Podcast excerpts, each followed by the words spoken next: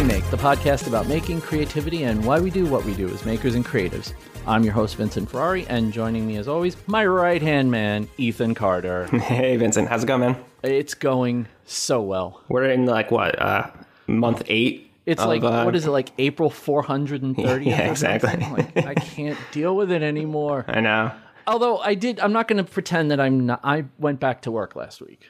Yeah. I am back to work. I am actually in my office. oh, you, oh, you're in the office. Wow. Yeah, I'm like working, working now, like doing actual work. Yeah. That's, it's almost probably refreshing in, at this point.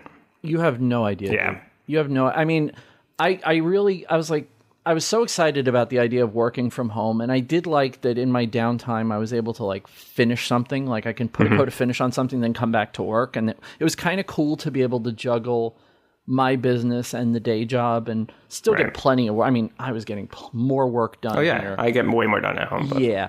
But in the end, just going to work and being able to just go, okay, I'm at work, I'm focusing on work, and in my downtime, I'm doing other things at work rather than going, well, what could I squeeze in now? Yeah. You know, it's just, Yeah, totally. Well, and, and then it's, I don't know about you guys, I mean, but it was uh, super nice here this weekend, which it's amazing Oh. how much that helps too, just to be able to get outside of the house and even if it's just in your driveway. I mean, it was went- just such I a went difference. grocery shopping. I went grocery shopping yesterday just to get, because I've been ordering everything from Instacart, Mm-hmm. but every time I order any kind of meat, like they don't have anything. Oh yeah, for sure. Right. And so I was like, all right, fine. I'm going to a store and I'm just going to get all meat. I know my my vegetarian thing is just completely out the window now. Like I'm actually making meat trips to the store. and it was like it was so nice to just even the little walk from my truck to the par- Right. in the parking lot and it's just oh, I missed the I missed the sunshine. Mm-hmm. yeah. Even even though that sunshine is just like a little bit like cuz you don't you don't go anywhere, right? Right. Your, your default is I'm staying home unless I need to go out and it just I'm getting pale and pasty and it's disgusting. I'm, I'm always pale and pasty, but um, quarantine or not, but Well, it's that it's when we have that New England thing going. yeah, exactly. you know, it's part of our part of our heritage.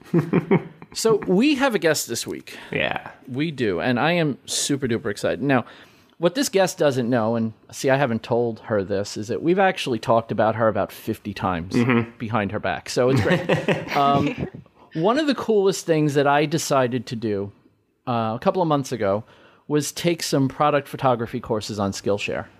And I one of one of my day things in my day job is I have to take product photos. So I figured, okay, well if I need it for my personal business and I need it for the day job, I can kind of justify taking Skillshare courses at work because it improves my ability to do my job. There you go. So I took courses by our guest and I learned so much.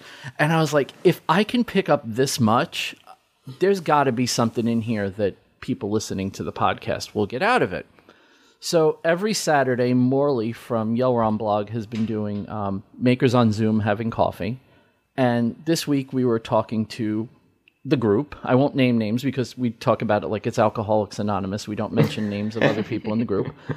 But one of the guest, one of the people in the chat said, "I am having a lot of trouble getting my lighting situated and being happy with the way my photos look." And I'm like, "Let me tell you something. You are going to want to listen to the podcast this week because we have a guest that is literally a specialist in product photography, and she is going to help you get your stuff together. So, welcome to our new friend. I like call everyone our friend, but our new friend Tabitha Park. Hi. Hi, thank you so much for that amazing intro. Oh my God. Your course. So, the first course I took of yours was the lay flat course. uh huh. And I was like, I didn't even know what a lay flat was. I was like, oh, okay, so it's just like this top down photography thing. Like, how much could I possibly learn here? and at the end of the course, I'm like, okay, what's the next course I'm taking? Like, load up the next course. Like, let's do this. Your courses are so good. Oh, they're- thank you. I, it's like you know what I like about them, and I've taken a, I've taken a bunch of Skillshare courses, and what I tend to find is a lot of the instructors, they're either on one of two ends. They either assume you know everything, or they assume you know nothing. Mm. The ones that assume you know everything don't really teach you much because it's just they're just blazing through showing you with a whole bunch of assumptions. The ones that assume you know nothing are almost so slow. Slow, yeah. Yeah, they're Oh. pain, they're painful. They're absolutely painful to watch. It's like if I'm taking a course in photography, I don't need to know how to use my camera. like, don't start there. Start Yeah. with, you know, assume a certain amount of basic knowledge and be like, look, if you need to learn how to use, you know, you need to learn what shutter speed or ISO is. You know, if it's more than a cursory explanation, just take another course. Just Yeah. take another course, come back, we'll do this. You've managed to strike a really good balance between beginner tips and absolute, like, really good nitty gritty things you can do very easily to make your photos look a lot better. And I love the balance in your courses. Oh, thank you. That's so nice to hear. Like I try really hard to like like appeal to a lot of different levels of photographers and so I think sometimes it feels like I'm repeating stuff, but it's I mean it it seems to be good to hear, you know, those basics again and again to really kind of like bring it home. Well, and one of the things we've talked about, Vincent, too, is again with this this group, you know, our our most of our listeners and a lot of people in the making space, they they don't necessarily want to be professional photographers, mm-hmm. but they but they need some you know some really good practices and simple explanations and tips to to make their you know to show off their work. And so they don't need that super super in depth what they need is is things that make sense and and that they can apply easily right Right. Yeah, And little one- tweaks. And one of the things that one of the things Tabitha that you do that's really really cool because the first objection you usually get when you start talking about product photography is, "Well, I don't have a really good camera." Well, in every one of your courses, even the last one where you went back and added it, um, you actually do a walkthrough of the same processes using just your phone Yeah. right which I've always thought that hey, you know, with the right amount of light and the right amount of preparation, you can really do really good photos with your phone. It may take a little more prep work, but you don't have to buy a camera to get really good photos. Exactly. It's all about crafting like beautiful light and and you could just you can use any old camera phone whatever you want, get a good picture. And the the biggest, my favorite tip that I, I just keep repeating over and over to people is the one you gave in one of the courses where you said, never, ever, ever upload a picture straight from your camera to Instagram. Mm-hmm. Ever, ever. Mm-hmm. Like every every single photo gets an e- at least one edit before it goes to Instagram. oh, I've, ne- I've never done that yeah And it's just like, oh wow, okay, yeah. I never really thought about it, but it makes perfect sense because you are trying to, if you're, especially if you're trying to curate a feed or represent a business, you really do want to put your best foot forward, pretty Definitely. much right off the bat. Well, and like when with your camera, like what your camera is designed to do, it's just a machine trying to make everything gray basically. And so you're just trying to undo that like machine brain of your camera and like enhance the things about the photo that you actually like really like. And so editing is just like it's it's half of the work, I think. Yeah, I actually find myself spending way more time editing than actually shooting. Mm-hmm. Like we, no matter what I'm shooting, it's it's pretty amazing. And little things like tweaking exposure, tweaking shadows, stuff like that. It's just things you don't really think about until someone takes your photo and says, "Okay, here's what you're here's what you were going to put up." You, I like when you do the side yeah by the side. side by side i was just gonna say Here's that, where yeah. we started, mm-hmm. and here's where five minutes of editing got us. And you just look and you go, "Is that even the same photo?" Like it's Well, it looks like it looks like one of my pictures or a Getty image. Like the Yeah. it- Yeah. it- you know, it's just it, and they're base they're the same picture, which is that's what's always amazing to me is that it's the same picture, but highlighting the light here and, and tweaking this. It's just it it does change. Even the person that isn't into photography can see that difference. You know. Yeah. I had someone uh, message me on Instagram and they had sent me a photo. They were trying to do like a flat lay with makeup and they had a white background and the photo was just kind of dark and dingy. And she's like, I don't know what I'm doing wrong. And I just took that photo and I edited it and I sent it back. I'm like, You're doing nothing wrong. You just have Right. to edit it. Like, Yeah, people think so. One of the it's like the dirty little secret, I guess. But people think that all these great looking feeds on Instagram are just like really good photographers. And don't get me wrong, there are really good photographers on Definitely. Instagram. I follow a bunch of them. I know a mm-hmm. few of them. But really, a lot of what you're seeing on Instagram is really skilled editing. yes, absolutely. So bef- before we go too far into the technical stuff, why don't I would love to get to know you a little bit because you know I I know you as I would call you my teacher. Yes. but I, I'd like to get to know Tabitha the person. So how did you end up like I know your your your specific area of photography is well specific oddly specific. Yeah. Um, how did you end up like give us your basic bio. How did you end up where you are, and how did you end up such in such a niche in photography? And then how did you figure out that you were going to be one of the top teachers? Because you are one of the top teachers on Yes. Skillshare. So this isn't like we. Yeah. By the way, guys, we don't just get like you know Joe Schmo the teacher. we go out and we go. Who are the top teachers on Skillshare? Oh, Tabitha Park. Yeah, we're going to get her on the show. So. Oh, uh, what- yes. How did you end up where you are? Okay, well, so I started out, you know, just doing portraits and uh, trying to do some weddings and just really simple, kind of like let's earn some side money kind of stuff. And so I shot um, like tons of family pictures, lots of baby pictures, and I did 50 weddings before I was like, you know, I don't love photographing weddings. and so um, I was just like, there has to be another way there. I, and, and so I just started turning them down because they were too much stress.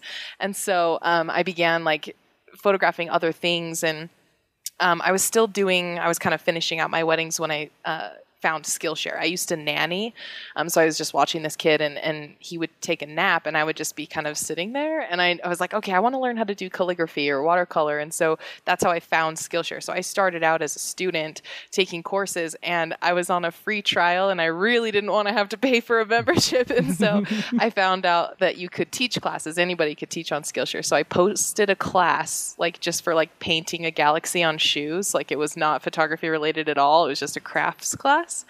And um, I earned like six bucks a month. And I was like, heck yeah, I can keep my Skillshare premium account because of this class. And so it started out just like as a way to pay for my membership. And then I posted my Lightbox class like six months later.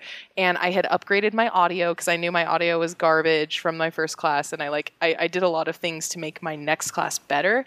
And like, there must have been some like chasm in the photography world on Skillshare because my class exploded. It was like exactly what people were looking for. And so it just got crazy trending all over the site. And so I just realized, okay, this is like an opportunity. I need to just kind of dive in. And so I was producing like a class a month on Skillshare all photography related, building my niche. And then, like, within by the end of that year, they reached out to me and wanted to see if I would join their like Teachers to Watch club. And then I eventually uh, got invited to be one of the top teachers on the site. So, yeah, Cool. yeah. That's awesome. So I And was- well deserved. I mean, that's, Yeah. yeah. thank you, thank you. I was teaching a, a class on how to photograph chocolate, like dark and moody chocolate, and I mm-hmm. just mm-hmm. I just wanted to photograph chocolate for fun. And then I a bunch of different chocolate companies reached out to me to see if I wanted to work with them, and so that's how I like landed one of my bigger clients. And so it's just I, I feel like a lot of people don't realize the power of just starting to shoot the thing that you want to get paid to shoot, and then not only are you building a portfolio, but you're getting better, you're getting more skilled, you're working with that thing, and so yeah. That that's Yeah, that, I mean that's that's makes a lot of sense. I mean, I think that's with any kind of medium or whatever. It's it's that's a great point. Just if you, you're going to get better no matter if you keep doing it, right? Yeah. yeah. Practice, yeah. we we we always talk about the the biggest barricade. In fact, I just read The War of Art um, a couple of a couple of weeks ago, and he the main central theme of the book is the concept of resistance.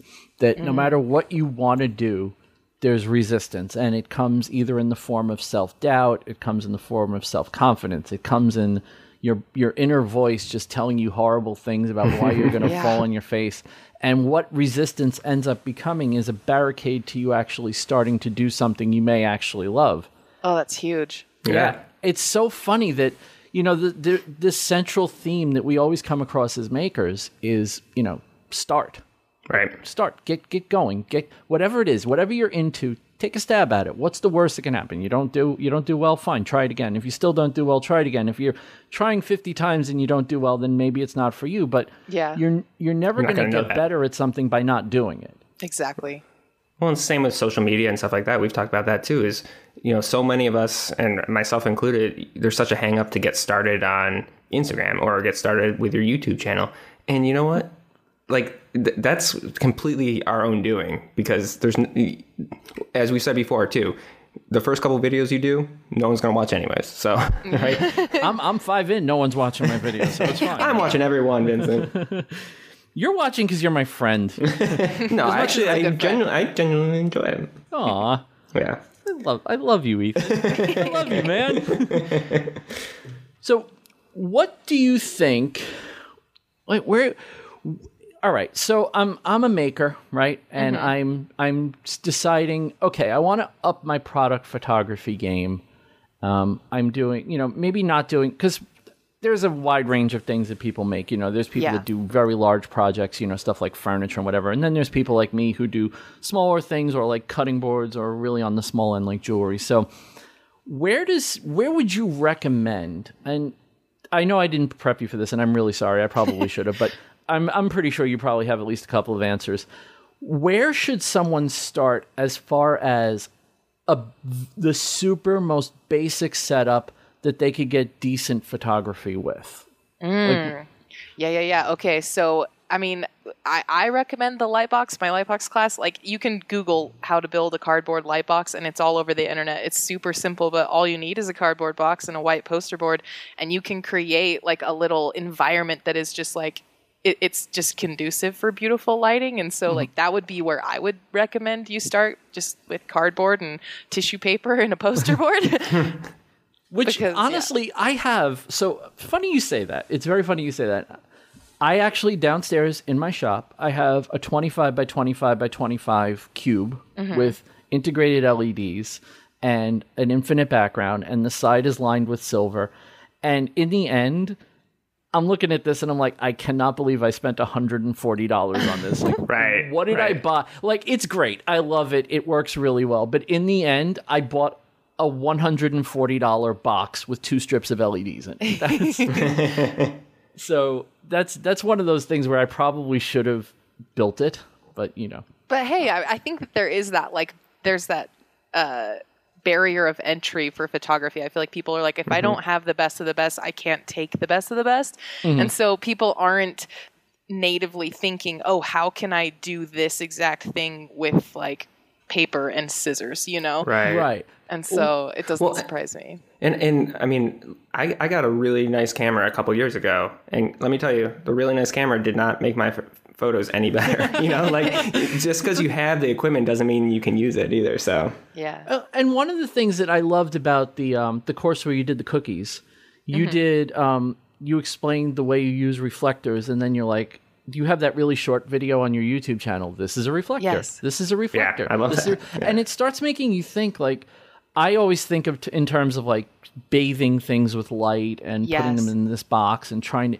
But your course is almost.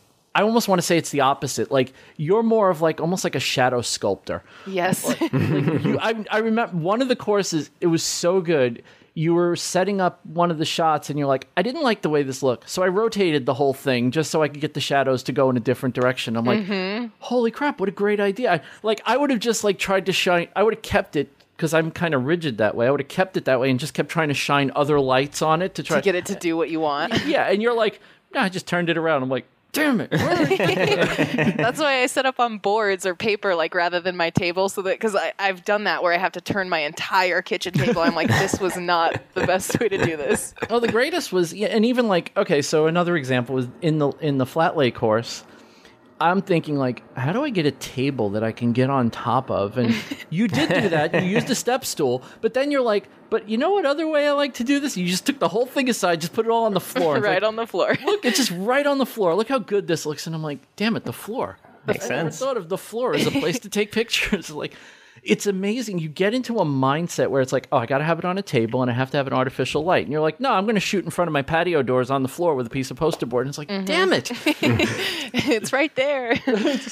Well, it's and, and we were talking about it a little bit before we even got started too. Is I, so I've been trying to get like more moody, you know, moody shots, and and so I'm you know using direct light to get and to accent what I want to showcase, and and I love that. Like that's working great, but I still need a little bit of light on the other side, you know, because Yeah. I'm losing I'm losing some of the detail that I want there. I don't want it to be highlighted, but I, it needs to be there. Yeah. And and I just keep forgetting like that even your intro for the reflections course makes you think about different ways of yeah you just put some you know put a cardstock on that other side and i bet i'd get just enough light or or like uh, when i do my intros for my videos i always have a tough time because i wear glasses and i always have the light like Tell me about in my in reflecting in my glasses. Oh my gosh, what if yeah. i pointed the light against a white sheet against the other wall? Like would that give me enough, enough light? You know those types of things. And it's it's amazing how a li- you know a really short little clip gets you thinking like that.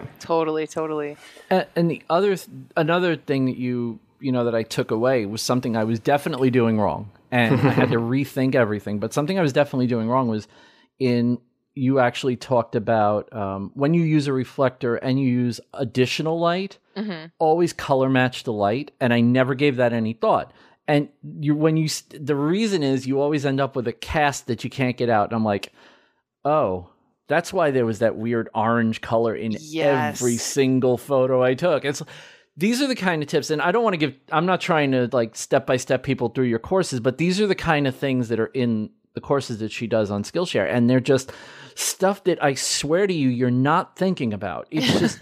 And once you learn them, you, you your brain just goes that way. You you start thinking of things a whole lot differently. You think of the angle of light, and you think of you know the I love the the this is a reflector video because you were just like just showing off just random things. And it's like this Yeah. can work as a reflector. This is a reflector. You know, people think of reflectors. They think of those pop out discs with the silver Yeah. silver coating on them, and some guy with sunglasses holding it and pointing it at a model. Yeah. and you're like, yeah, this is a piece of poster board. Watch how magical it can be. Exactly. Exactly. Well, and a lot of that stems from laziness. Like I'm sitting here trying to shoot and I'm like, how do I get light on this? I glance over, I'm like, oh, my grocery receipt. That's perfect. That's exactly the thing I need to bounce a little light into this shadow. And like what you were saying about mixed lighting, like where you have lots of different light colors, it's it's it was the biggest game changer for my work because I thought, you know, if my pictures are too dark, I need to turn on more lights. That's like the very That's- logical Yes. Mm-hmm. thought process. Yeah. But then,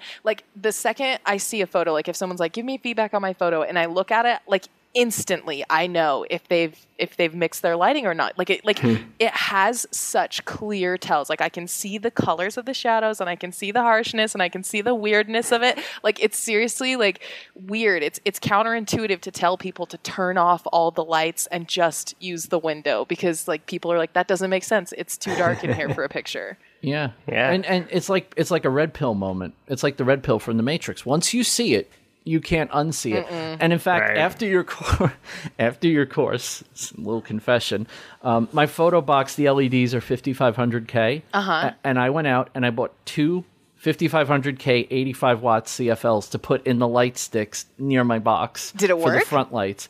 It was magical because my editing process went from so my editing process went from oh god this is taking forever. Yeah. Why is it just it's not coming out Right.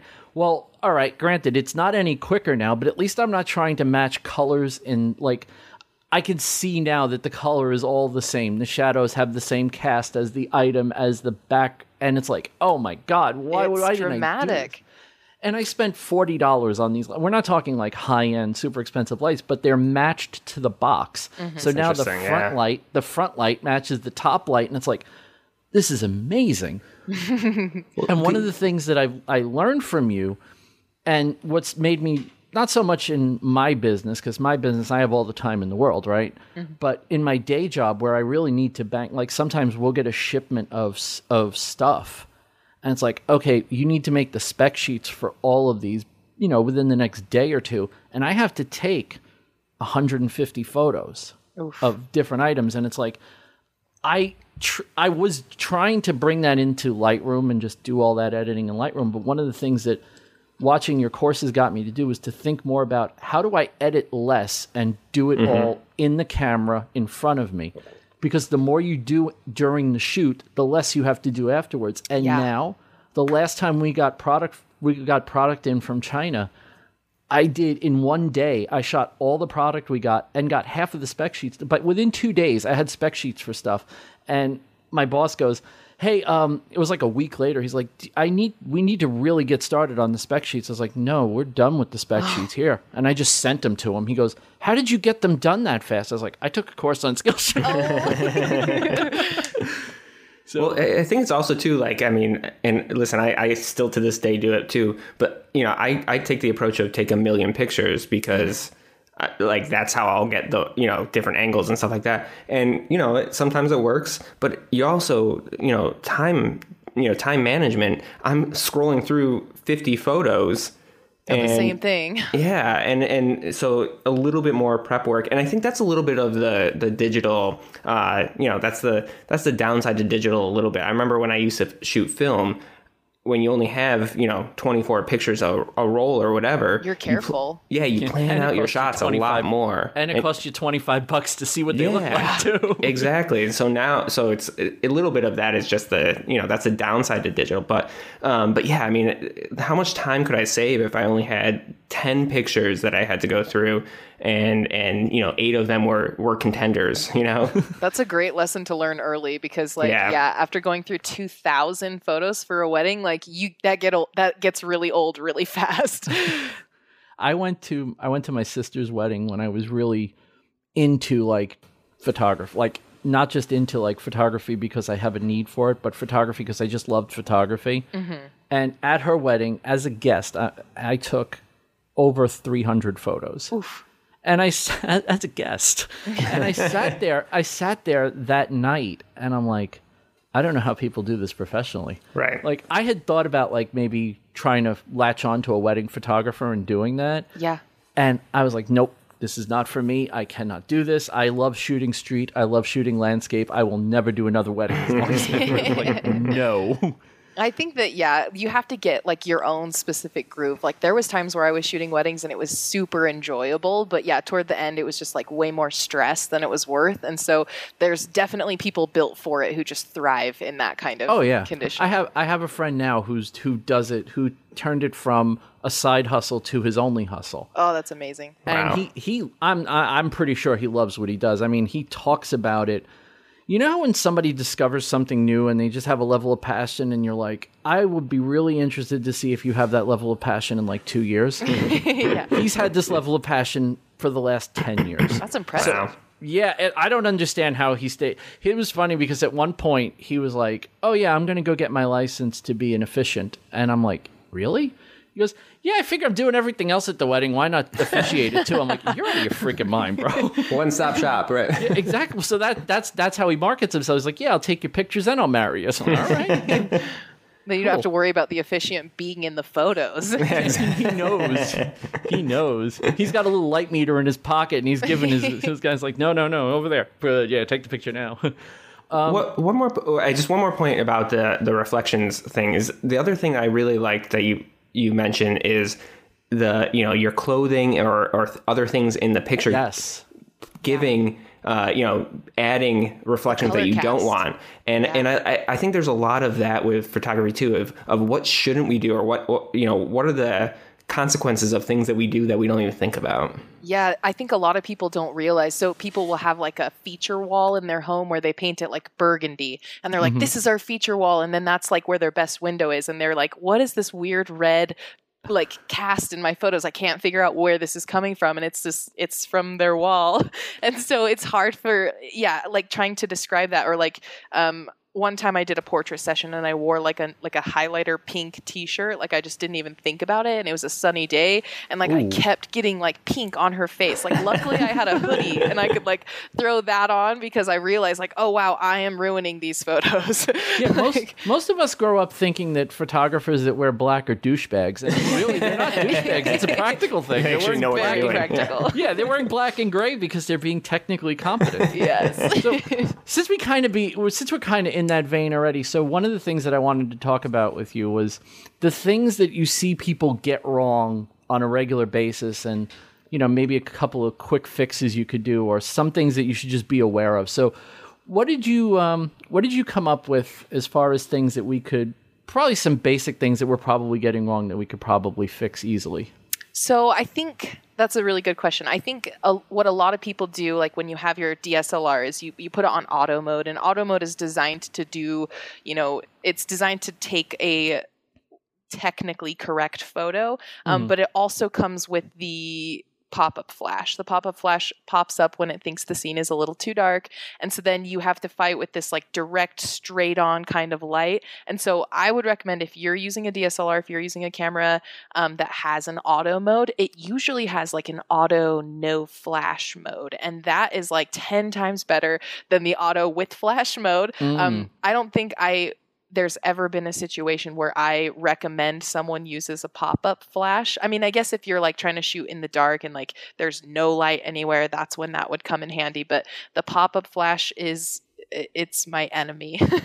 The only time I've ever had any use for the pop up flash is outdoors as kind of a fill flash. Sure. can kind of help, but often, as much as it can help, they're also really, really weak. So if you're on a sunny day, you're still gonna you're not gonna counter a lot of sunny shadows with a pop up flash. So yeah, yeah, that's fair. The outdoor shooting is a little different, I think. oh yeah.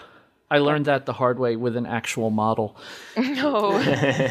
I, I was in, I always talk about this. I was a nervous wreck, and my company was like, "Yeah, we need some product shots, and we're going to get you a model to work with." I'm like, "Um, "What do you mean, get me a model to work with? Like, you're not going to hire? No, you're just going to take the photos. It'll be fine."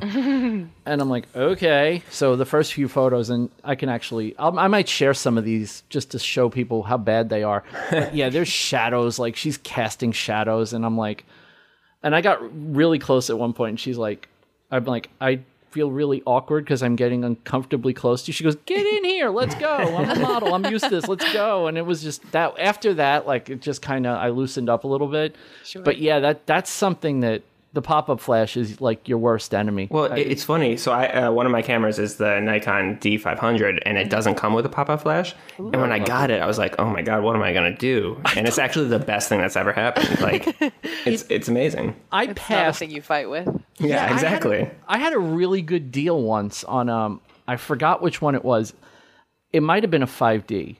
And the 5D, I think it's the 5D. 5D doesn't have a, f- a built-in flash, and I'm like, I can't buy that because I don't know how to shoot. What if I need? I was like, what if I need the mm-hmm. flash? No, you don't need the. You'll never need the flash. so I stuck in the Rebel line, and I'm like four Rebels in now, and I'm like, I I don't think I've ever really popped open the flash. When I need a flash, I actually bought the smallest speed light I could buy. Yeah. Just just so I had one.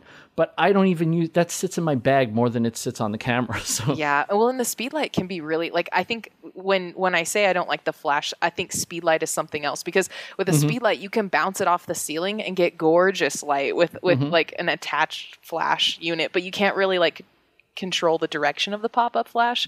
I guess you Yeah. could you could try and like bounce it, you could try and like guide it upward, but it's it's just so finicky at that point, but when people carry tissue paper in their pocket and like tape it over the flash to try to diffuse it. yeah, like, little wedding dif- napkins. yeah, exactly. so what else? What else you got for us? All right. Well, we talked about the power of editing and why like you should always be editing your photos, but I also wanted to bring up the point of like wrinkly sheets. I see wrinkly sheets in a lot of photos. Like people are like, "Okay, I need a white background. Oh, I have a white sheet. Let's do this." and it's like it's such a good like sheets are amazing, but you got to iron it. You have to because you don't want to be editing out oh, wrinkles. yeah, That's like the most annoying thing to edit out. So I highly recommend either like iron your sheets beforehand or use something that doesn't wrinkle, like a poster board or foam core. I guess foam core can dent, but like yeah, smooth, flat, hard surfaces that don't wrinkle is like a big a big That's a good one. Yeah, unless you're going for a specific effect, that is really off-putting when your crinkly background is sitting behind your pristine item, and you're like, "Look how good my photo is," and all I can see is where you folded that sheet. yeah, it can be distracting. And like the crinkly paper thing, like I recommend, like, like uh, in one of my demos, I show like crinkling up brown paper and like giving mm-hmm. it an overall wrinkled effect, with which is intentional. Mm-hmm. but like when it's just accidentally wrinkly sheet, it's it's more distracting than helpful. That's a good one. That's another. That is a very good one. That's another one that you know. It's like, yeah, I could edit that out. Yeah, but the whole idea is to not have to sit there and edit for hours Yes. every, Right. every photo. Right. And especially if you're you're taking multiple angles of something, you don't want to have to edit the wrinkles out of every single photo. I have one spot on my um, infinite background at work, and I, I I just I it's a little tricky right now to kind of convince them to buy, let me buy a new one. So I, every shot, I try to position it in front of that spot so that I don't have to f- edit it out in Photoshop after every single shoot. Yeah, so save yeah, you your clicks. Yeah. yeah. Cool. Um, what else?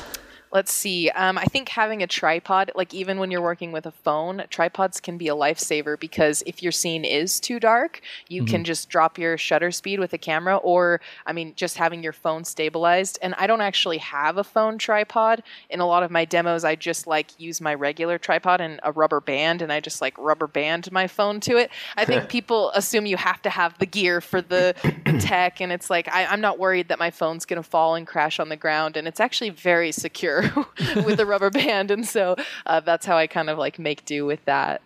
That's cool. Yeah, and also what people don't realize is that when you're shooting, especially when you're shooting indoors, your phone's going to want to bump up the ISO, which is going to give you a lot of noise. Tons. Yeah. So they don't realize that if you can shoot, you know, you want you, even though you're bumping it, that will induce motion blur at that ISO. Even if you're, per, tr, you know, you're holding it, you think you're still, and then you take the picture and you just got smears, and it looks Yeah. like you're wearing those drunk goggles, and it's like, oh, okay, that didn't work at all. Yeah, Well, and I- tiny I- bit of blur. And I, I don't know if this is a, a, a good thing or a bad thing, but like even when I'm using the tripod, sometimes you know I'll use the self timer sometimes just so I'm Yeah. not pushing it. You know. Yeah. I got in um, the habit of using my intervalometer, the trigger Yeah. on my intervalometer, because I don't want to touch the camera, especially with a macro lens. Because Mm-hmm. here's a here's a tip from here's a tip from your friendly neighborhood host. If you're using a macro lens, everything's amplified. Right. So when you're in tight on something and you bump the camera, I promise you that's one picture you're going to be throwing away. It's so dramatic. Yeah. So I actually had the Canon one, and I bought a cheap knockoff of it because I sold the Canon stuff with a bunch of gear years ago, and then I was like, oh, I need another one, so I bought a cheap knockoff one on Amazon. I'm like, mm-hmm. this do- this works just as well, and it's like half the price. It's perfect. That's But awesome. just something you can remotely trigger with is actually a a big help, a surprisingly good help. Well, and I think a lot of cameras have a self timer. Even if you can't trigger it yourself, you can set it up to just Right. start triggering on its own. That's mm-hmm. what I use. Yeah. Yeah. It, it makes that's one of those things that makes such a huge difference that you're like oh yeah of course if i don't touch the camera it just looks so much better i It's learned so it clean and sharp. yeah when i when i started so the first long zoom i had was a canon 100 300 and i would point it at the moon and i would set the self timer because i knew that if i at 300 millimeters out if i touch that camera in at night shooting the moon i was just going to end up with Halley's comet and it doesn't quite look as good Definitely. Cool. Any others or I've got yeah, I've got one more tip. So this one's mostly just when it comes to um, trying to add props. I think that the biggest thing for me is just simplifying. I think a hmm. lot of people are like, okay, I, I wanna I wanna put in this plant and I wanna put in this crystal and I wanna put in this pen and this thing, and they put a lot of stuff in the photo, and it becomes very hard to tell like what the viewer is supposed to look at. And so I think it's easy to get carried away with props. And so it's important to make sure that whatever's in your photo is contributing to either the story that you're trying to tell. Like if you're if you're selling your cutting boards, for example, a knife totally makes sense. That mm-hmm. definitely any sort of like veg or produce.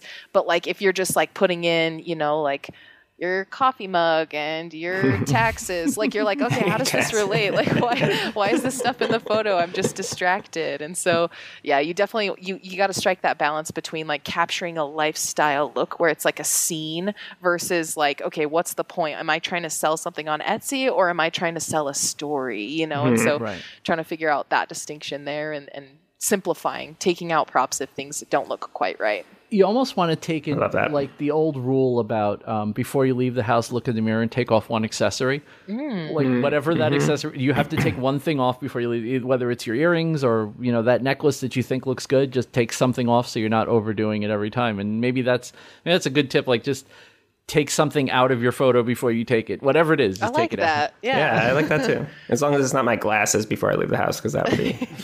a mess. that would just be weird. One of the one of the first photo I took after your course was um, I took one of the cheese boards that I made and I staged it. I was so proud of myself and I staged it so well. And I was like, "Oh, I'm doing everything she said. it's coming out perfect." And I even went and I had some um, I had some pomegranate Ensure. I'm like, "That looks just like red wine. That's perfect." and I staged that nice. And I took the pictures. I took 30 pictures. I wanted to get all the different lights. I wanted to get everything, right?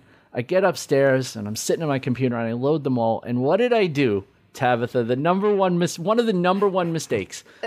I had the cutting board going off the corner of the photo. Mm. And so that's one of your.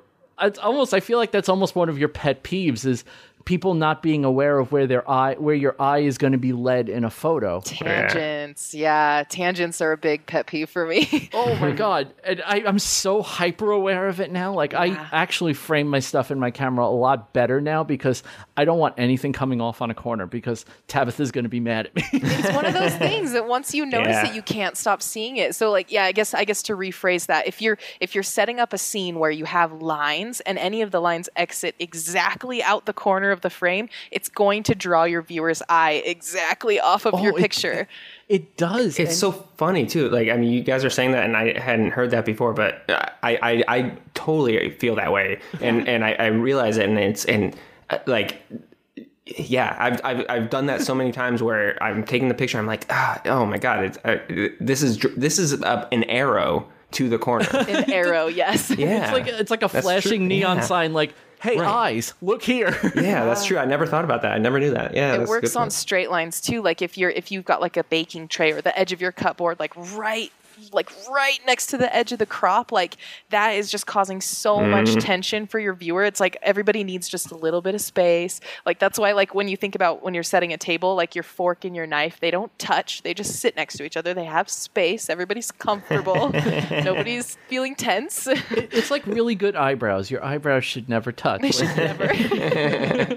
What I what I've started doing though, because a lot of my boards don't really fit in frame, but what I did start doing was like, okay, let's back up and say I can't get the whole thing in the frame. So instead of having one of the lines of the board follow itself to the corner, I just embrace the corner and go the opposite direction, where the board kind of just completely hangs off the corner. yeah cut This- it Right. Yeah, this way at least it's not a straight line to the corner. It's the picture starts from the corner and works its way up into the scene and I found that that's not as jarring Yeah. as oh my god, the edge of your board goes right off. How did you line it up that way 30 freaking times? You know better than this. That's I think that's really one of the best things that I learned from, you know, all the different stuff that I took and all the different courses I took of yours was pay attention to where you're leading the viewer's eyes. yeah mm-hmm. And I again, it's something I didn't consciously do. It's just like I would look at a scene and go, "That looks good. I'll take that picture." But now it's like I know why that looks good, and that's that's a big deal, right? Because definitely knowing not just knowing that something looks good, but knowing how to make something that looks good, knowing how to create that look. Yeah. Something that's why is that pleasing? Like I don't know. Well, now you know. You know the things that it's not doing that, you know, you're Well, and not I think- crowding and cluttered and crazy. And I, th- I think there's something too of like I, I don't know about you, but when I look at a picture, it so, like it just feels wrong. Like I don't know what it is. Yeah. And and rather than just say let's take you know 40 more pictures, which I do, but uh, rather than do that, it's it's step back and say what, like what try to figure out what what doesn't feel right about it. Exactly. I think that's the first step in like figuring out how to make better compositions is looking at photos that that work for some reason and trying to figure out why and then looking at photos Mm-hmm. that don't work and trying to figure out why and then and then bridging that gap. Yeah, that's great. Very cool. So now that everybody knows what not to do, we're going to take a quick break. and Tabitha was very generously, very generously, and I promised her I wouldn't let her cannibalize her wonderful courses.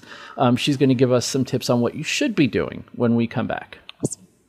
And we are back. Before we get too far into it, um, I just wanted to give a quick little thank you to all the people who generously showed up on Instagram over the last couple of days that finally pushed me over 800. Yeah, congratulations, bud. I, I, I, I wanted to mention it at the beginning and I just completely forgot. And a lot of the people, a lot of the people that came and showed up on my Instagram um, let me know that they were listeners of the podcast. Yeah. So I really, really appreciate that. So thanks for coming out, guys. That was that was really awesome. It was it was a shining moment for me. I was No, very, that's awesome, very bud. happy. I was I was gushy as hell. yeah, but you know what? You've been you've been crushing the content. We I said this uh, earlier tonight. It was like you're you're doing this. You're doing you're posting a ton. Um, you're doing stories on Instagram. You're you got the YouTube thing going. I, I- you're you're crushing it, man, and I'm and, and it's paying off. And I and I love that. That makes that makes me happy when when the work is going in and the payout is coming out. Yeah, I, and, and by the way, if you're not doing this, there's a really cool thing going on at um, hashtag May for Makers. Yeah. We are now recording this on May 4th, uh, which means this is going to drop on May 6th. So, I mean, you're a little bit behind, but you could probably still catch up. But there's um, a hashtag, you could check it out um, on Instagram, hashtag May for Makers. And what they're doing is a 30 day maker challenge, and there's 30 prompts. And what my lunatic ass decided to do, and I don't know what what could have possessed me to do this, but I'm doing it. Is I'm doing a three to ten minute YouTube video every day for 30 days. Wow. I'm out of my mind. I don't know why I'm doing this. I'm, I, I think I'm doing it just to stress test my um, my camera setup downstairs. But yeah, it's a lot of fun, and it'll really get you thinking about why you're a maker and why you do this. So, so if you're, I know that could have been my thing of the week, but I actually have a really cool thing of the week, and I didn't want to waste my thing of the week by you doing this with it. But yeah, it's a really, really good thing. There's a lot of really cool makers doing Yeah. it. I mean, Chris Chris Zepp's doing it. I- Um, Paul of people are doing Jackman. it. Paul Jackman's doing it. Uh, it's it's great. There's a lot of people participating, and the hashtag on Instagram is just loaded with cool stuff. And of course, I'm not doing anything on Instagram with it. I'm doing it on YouTube. Like, yep, got that one wrong too, guy. But it's it's actually been it's actually been a lot of fun. Plus, it gets some content on my YouTube channel. So Definitely. You're definitely going to want to check that out, and maybe you can use some of the tips that we're going to get from our guests. Well, before we do that, let me just apologize. I, I tried to hit mute if that my sneezing fit came on. I, I thought I hit mute, so I apologize to everyone. But yeah, anyways, no. allergies are a thing. So Allergies. Oh, yeah, we, yeah, we know it's the corona. yeah, exactly right. We know it's the corona. Actually, I am. I just want to send a quick shout out to my best friend Megan. She is over the corona. Oh, con- awesome! Wow. Yeah, That's awesome. she was. She was lucky enough, and I mean lucky enough, to get corona while she was pregnant. Oh yeah. Oh, we were talking about this last week. Yeah. Yeah, I- so and- she's. and- oh my god, that's amazing. That's She's she's back. She went back to work today.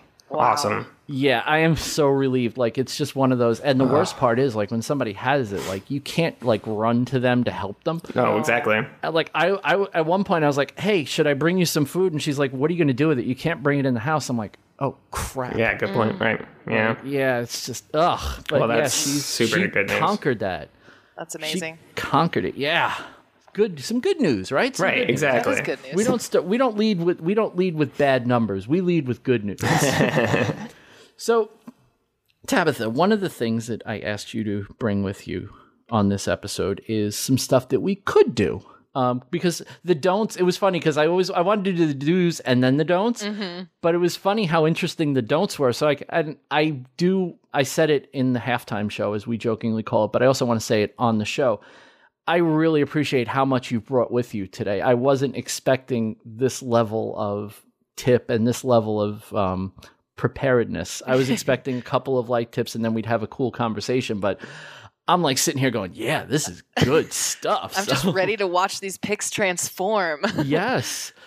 Um, why don't we go through your um, your tips for things that people can do that they can make some good improvements to their work? Awesome. Yeah. So, uh, just to echo what we mentioned before about editing, like that is my biggest thing. I'm like, if you're not editing your photos, you're not bringing your best game to the table. And just because you don't have like the fancy computer editing programs doesn't mean you can't be editing your photos on your phone for free. There's tons of free editing apps. Half the time, I'm just using Instagram. I have my own personal Instagram account where I just post my, you know, whatever pictures of the food that I make or whatever that's not like fancy or special, but I'm always, always dragging a couple sliders in Instagram before I post just to give my photos that little bit of sparkle that they would be missing straight out of camera. And so editing is major. If you're not editing your photos, you should be. Everybody is.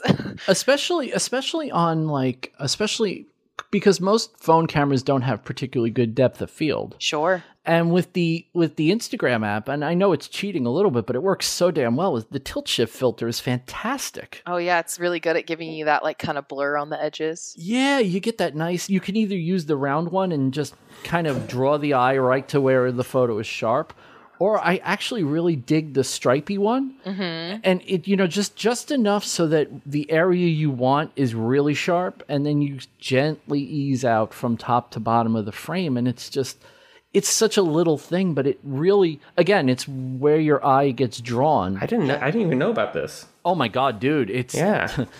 I mean, I, I again, I never post straight from straight to Instagram, but Yeah. the tilt shift fil- the tilt shift filter to me will change your life. Will It just- Cool. It adds an, like an implied depth of field. I think it can Right. fool you into thinking that that is taken with like a lens that has Mm-hmm. a lot of like blur to it naturally. it's one of my favorite cheats because like sometimes I'll take a really nice photo with my phone and be like, okay, but everything's in focus. That sucks. Yeah. You know, I'm used to shooting. You know, when I shoot, just take the camera out and shoot. I throw there. I have my 50 millimeter f 1.8. That's Yeah. what I put on the camera, and I love the depth of field that Yeah. you get.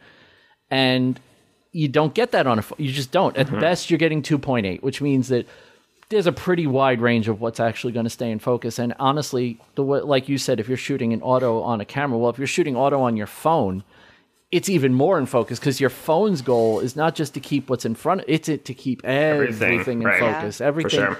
Everything's flat and sharp. no, there's something you might find interesting. There's a there's a company called Moment, and they're making smartphone lenses, and they Mm-hmm. have one that's like designed to mimic a telephoto lens, and it's it it does this thing where it brings your subject forward, which brings the background kind of further away, and it gives you that kind of implied blur. I've only played with it a little bit, and it's not as dramatic in like portrait or not portraits in product photography as it is in portraits like i took a picture of my husband while we were going for a walk and like if you get too close to someone's face with like your camera your phone camera it like pulls your nose forward it, it just like it gives it does a funhouse mirror thing. Yes, absolutely. And so adding this like telephoto lens helps kind of crush the frame so that per- people's faces look normal shaped. And so it's really good at like portraits and stuff. I played with it a little bit when I did my like phone demo that I uh, re-uploaded to my coffee pour class. And so you can see like a, a mild change there just because I was working on such a small scale. But there are lenses that you can buy. I think they're like a hundred bucks and you, you have to like buy the, the case that comes with it. It depends. And they, they have like macro lenses and stuff too. But there's things that you can do to kind of mess with the native camera that comes, you know, on your phone already. But And what was that called again?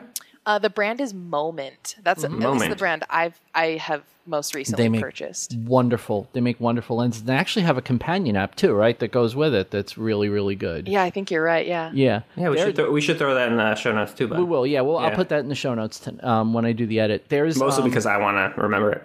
They're really, what's really cool is the case. So the lenses, the lenses are detachable. You buy a case specific to your phone, Uh-huh. and the the the basically the case has like a, a, a thread set on it. Yep. And you just screw the lens Hmm. onto it, and you're good to go. And then when you're not using the lenses, you just take the lenses off, you put them in the little case they come with, and you're good to go. Yep, That's and it just looks like a normal phone case. So cool. That's that's a that's a good one. So it's funny because I've always looked at them and I s- and I'm like, okay, so I got to buy the case, I got to buy the lenses, and they do run into money, but I guess they run into money because they actually work. Yeah.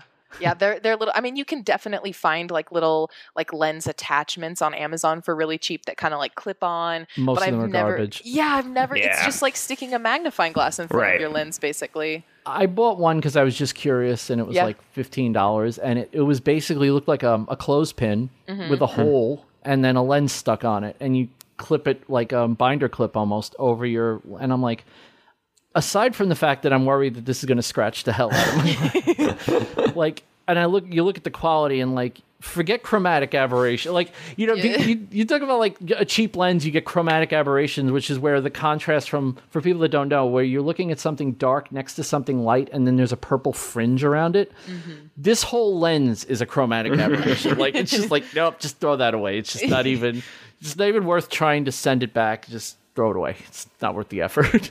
Yeah, they can be pretty crummy. yeah, that's that's a good one. So the moment lenses are actually worth taking a look at. Yes. That's that's interesting. I have the telephoto one and the macro one, and I was like, I had a mushroom. We were making risotto the other night, and I'm sitting there with like my macro lens, like in the pantry, like photographing this like cool mushroom texture. like it was fun. So I feel like uh, Morley could use that for his new cooking. Yeah, oh yeah. Mm. Morley. Yeah, when he does his beauty, he has to do a beauty shot for the thumbnail, right? Right, exactly. Not just him and Eaton. You got to have good shots of the food too if you're doing food. That's a good one. I like that. Yeah, Yeah, Morley. that's awesome. Morley, I hope you're listening, man. of course he's listening. Yeah. Um, what else you got?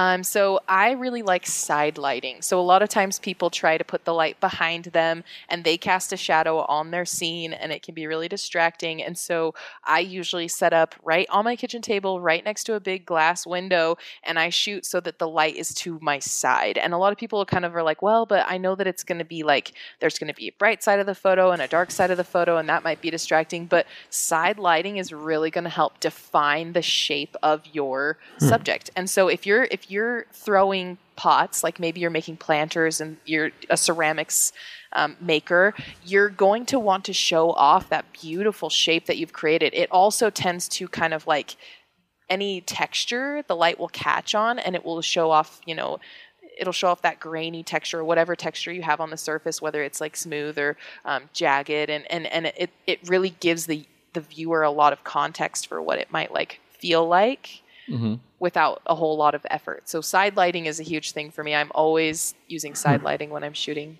Well, going back, going back to your cookie course, where you where you were shooting next to that big window, mm-hmm. and you didn't like the way the shadows were landing, and you just spun the whole thing around so you could get the shadows to land a, sh- a certain way. Yes. And it, it made me realize that I don't, and uh, maybe it's just because of the kind of photography that I do, but I don't think about texture and the way shadows can highlight texture as much as I probably should. So that's, it's really interesting. That's one of those forgotten things. The texture is actually something that you can enhance just by changing your lighting situation also. Yeah, and texture is a good it's a good thing for context. It also adds a lot of contrast, which is like really nice. That helps make a photo pop rather than everything being just like really really flat and and smooth. You want to make sure that there's something that's kind of jumping out at the viewer and I think as in regards to like spinning my backdrops and stuff, one thing that is like you wouldn't really think about maybe when you're shooting like a flat lay, for example, if you're using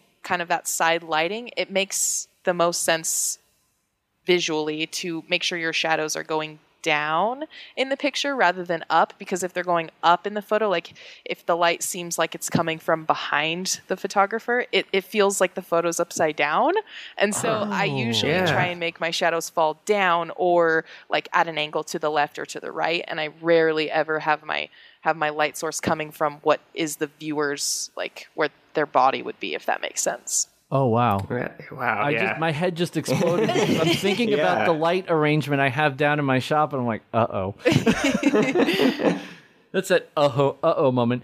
One of one of my favorite ways to get texture, and you know, again, cheating. But I really I really got into. I had a friend um, way back in the heyday of Flickr when it wasn't weird.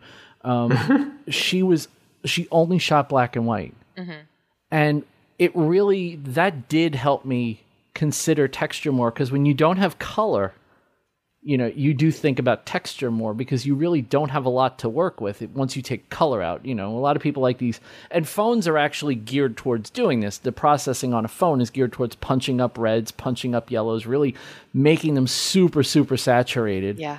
And black and white just kind of nope you're not doing that today we're going to we're going to look at the actual photo and you're going to have to compose something that looks good when you can't see that color Yeah. Black And- and white can be an amazing tool for that. Same with like color contrast. If, if you turn a photo black and white and the whole thing looks gray, I- I mean that's a good indicator that you you could incorporate a little more color contrast in your image to give it that like pop. oh wow hmm Yeah, I mean, I've always liked black and white photography for that reason. I feel like it's it's I don't know, it's, it's I don't know. I I've never really been able to put into words what why I like it, but I that I think this is might this might be it. You know? yeah I, I my head just exploded when you just said that so Yeah. hold on you, if you take a black and white photo and you if you take a color photo uh-huh. and you turn it to quote grayscale Yeah. and it's mostly gray, you probably need to think more about the contrast and the lighting and the shadows and the texture on your. Absolutely. I, That's I a mean, great that's a great tip. I would do that when I would like shoot portraits. Sometimes I'd be Uh-huh. like, why don't I like this photo? What is wrong? And if you turn it black and white, sometimes that's what I do to like, that's my last save. If I can't get the photo to look good because the lighting was weird or there was just something happening that's just kind of messing it up, I'll try and see if it looks good in black and white because then I can still deliver that shot. Like maybe I got a great expression, but there's like a weird patch of light in the background that I can't manage. Um, but oftentimes turning a photo black and white forces you to like realize oh i actually didn't get a whole lot of color contrast. Because like this the tone of someone's skin might be the same like brightness as the tone in the green grass behind them but you wouldn't really notice it unless the photo was black and white and so it can be this kind of like subtle trick to see like is my photo actually contrasted enough? And then at that point like you can go back into color and adjust like the greens or adjust the the reds to kind of tone them so that there is a little more contrast without it looking like really crazy but that's that's like super technical so I, I got to say, this is probably my favorite tip that you've given us so far today. I love this idea because Yeah. th- this is like, yeah, I never. I'm thinking about it now. I was like, yeah, your eye probably just can't. You. It's like Ethan was saying before. Like you look at a photo and you go, "There's something wrong. There's Yeah. Right. something wrong. I can't put my finger on it. There's something wrong." But that's that's a really good indicator that you didn't didn't get enough variation in your levels. If you can make it grayscale and all you see is gray. I, I yeah wow. yeah Holy, that's a that's amazing, and that wasn't even on your list. That was like a bonus, that was like a bonus tip. That's happened. amazing. um, what else you got? Um, so I well that made me think about how incorporating contrast in an image is important. So I, I always try to make sure that my photo has like a white point and a black point because if it's all like tones of gray, you're gonna have to really push it in the editing to get kind of that extra contrast. But I guess I'm also the kind of person that really likes a high contrast, very like vibrant, beautiful, like juicy image, and so that doesn't necessarily apply to like every type of photography. I guess all of these rules don't necessarily apply every single time, um, but it is important to like learn the rules so that you know when you're breaking them and if it's. I love I love crunching that levels slider. Yeah. like just getting that white as close to the slider as I can, and just watching the white just get whiter and whiter and Yes. whiter until it's blazing white. and it, I've learned I've learned one of the things that you know one of the things that you pointed out in one of the classes was you know the the importance of your whites being white and it's like I never really, you know, I kind of knew that, but I, I would go, that's white enough. But now that I, now that you've programmed me, whenever I, whenever I take a shot on a white background, like for example, one of the things that I do at work is I take photos for Amazon, Yeah. And I take a picture of what I think is a white background. I'm like, that looks good. Yeah, I put it on Amazon. It's like, oh damn, that's not white. It becomes Like- so obvious, yeah, because the internet Yeah, yeah. is full of white backgrounds, so you bec- you just are so aware that your image is not actually white. Yeah, and is so. I uh, before we get to your next tip, so I, I got a question for you. Um, this is one of the things that intimidates people the most when they get their SLR is shooting things in RAW, um, because RAW is RAW is scary. Yeah. because Yeah. you don't get any help. no. I tend to shoot, and I'm not going to lie, I'm one of those guys that shoots RAW plus JPEG. And That's the okay. reason I do it is because sometimes I'm lazy and I want to do a quick edit on something and I don't want to have to fully process an image. But Yeah. I have found, and maybe it's my own hubris and arrogance, and you know, as a someone who loves taking photos, hubris, hubris and arrogance, it probably comes with the territory, right? um, I, I do find that I, I like the results I get when I handle the processing better than when my my camera or even my phone does it. Sure. And is there is there is there an easy way like to break into raw like so for I'll give you an example. Like for me the way I learned how to sh- the way I learned to start working with raw was I was taking photos. I would take them in auto mm-hmm. and then watch what the camera did and go, okay, now I know at least what to set everything at. I have a rough Yeah. idea what the settings should be. And I would just start shooting stuff raw, raw, raw, raw. And for me, the only way I got comfortable shooting raw was taking away the safety blanket of JPEG. Ah. Like just not just no, I'm not going to shoot anything JPEG today. And you know what? It was a lo- it was a rough couple of weeks, but Yeah. then all of a sudden it was like, oh, I don't want to shoot JPEG anymore. And the only reason I do it now, like I said, is because sometimes I just at work I just need to do really quick edits and I Yeah. don't have time to fully process something. But I do find that when I'm pulling stuff into Lightroom, when it's my stuff, when I have time, I don't even pull in the JPEGs anymore. Like Yeah. I only pull in the raw files. Well, I think a little like I'd be interested like w- a little bit of what's the benefit and, or downside of RAW. Yeah, so I guess with raw files, the biggest thing is they are huge. They're huge and they're like gray. Like your photos are going to be like, they want to give you the most amount of information in the pixels possible. And so the photos just in general don't look awesome. And so I would Okay. never, ever, ever share a raw file as like a finished picture um, because they it gives you as much information as possible. So with the JPEG, sometimes it's like, okay, this is white and it's blown out, so this pixel is zero. This pixel pixel has no information, and that helps save like file sizes. And so um, a lot of the times, like if you are photographing the sky and it's like really, really bright and blown out, with the raw, sometimes you can bring those pixels oh, back. yeah. You can kind of like add gray where there was once only white. But with the JPEG, it kind of throws those pixels away. And so hmm. if you're trying to bring this like blown out sky back, it's going to turn this weird, like silvery, like awkward. I don't know. It, it, it just it, the computer just tries to bring what it doesn't understand back and it's just not quite the same.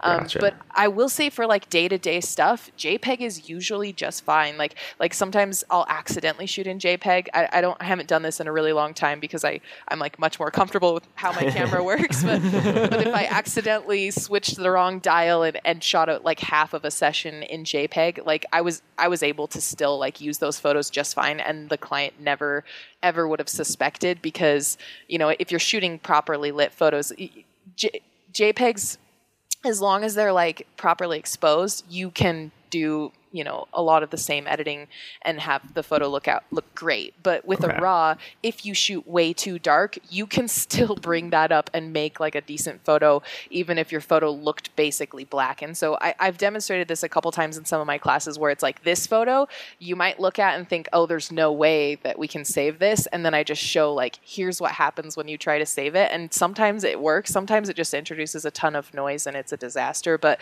like if you're if you're still dialing in on your skills um, raw will give you the opportunity to kind of save some of your images that might be too dark or too bright kind of as they start out but you know there's a lot of tweaking that you can do but it does require editing if that makes And- sense And Yeah, that's yeah, the totally. that's the funny part because beginners are so intimidated by raw, Mm-hmm. but when you're a beginner, you're probably better off shooting raw, just because Right, 'cause at the very least options. your mistakes are not unrecoverable mistakes. Like yeah you, can have save yourself. Right, and I have saved myself many, many, many, many, yeah many, you many know times. yeah. Especially especially like you said with skies and where you really see it is when you're shooting on a on a particularly on a, like a bright day Mm-hmm. and you're doing a landscape. And what you always end up and you know everybody now your phone shoots HDR so it's not that big a deal but one of the craziest things is when you take a picture and you're like oh this is so beautiful I got the perfect photo and you get home and the sky's white yeah like there's no detail in the sky whatsoever. The, the landscape looks brilliant. And there's nothing in the sky, and it's like okay. But if you get your raw, if you load up your raw and you start tweaking your levels a little bit, you're probably going to find that even though the JPEG version didn't show you the sky, the clouds, the de- the variation in color, your camera still saw it. Yeah there's going to be it- something there in the raw file Right. Because your camera, the way I like to think of it is your camera basically looks at the extremes and then throws them away. Mm-hmm. Like it, Oh, it, yeah. it expands the level of low and the level of high beyond what it's actually shooting. So the things that it throws away as black and white, like Tabitha was saying, that's not necessarily what the camera saw. That's what the JPEG compression algorithm saw. Mm-hmm. Mm-hmm. And if you're shooting raw, there is no compression algorithm. You go all the way to one end, you go all the way to the other, and you get everything in between. And it makes a huge difference, especially one of the things I always screw up, and it just, I, I don't know why, I must have a mental block about it, but exposure. I always screw up exposure.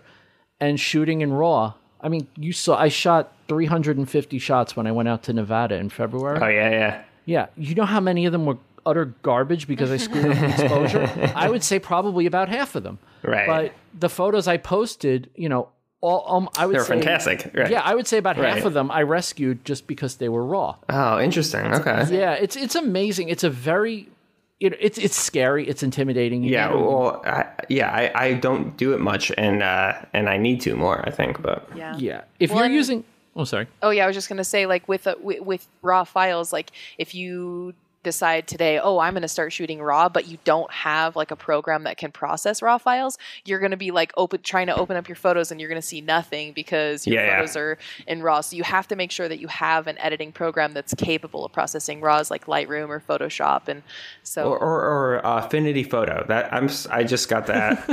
you're Yeah? all about the affinity, right? I know I am because you know really what? good. Because it's, it's a good option. I mean, I don't think it's as powerful as some of the other options, but it's a one-time cost. And how much is it? uh, well, I got a. They had a deal running a couple weeks ago. I think I got it for thirty, but I think it's fifty dollars. It's a one-time cost. Uh, you get all the upgrades for life.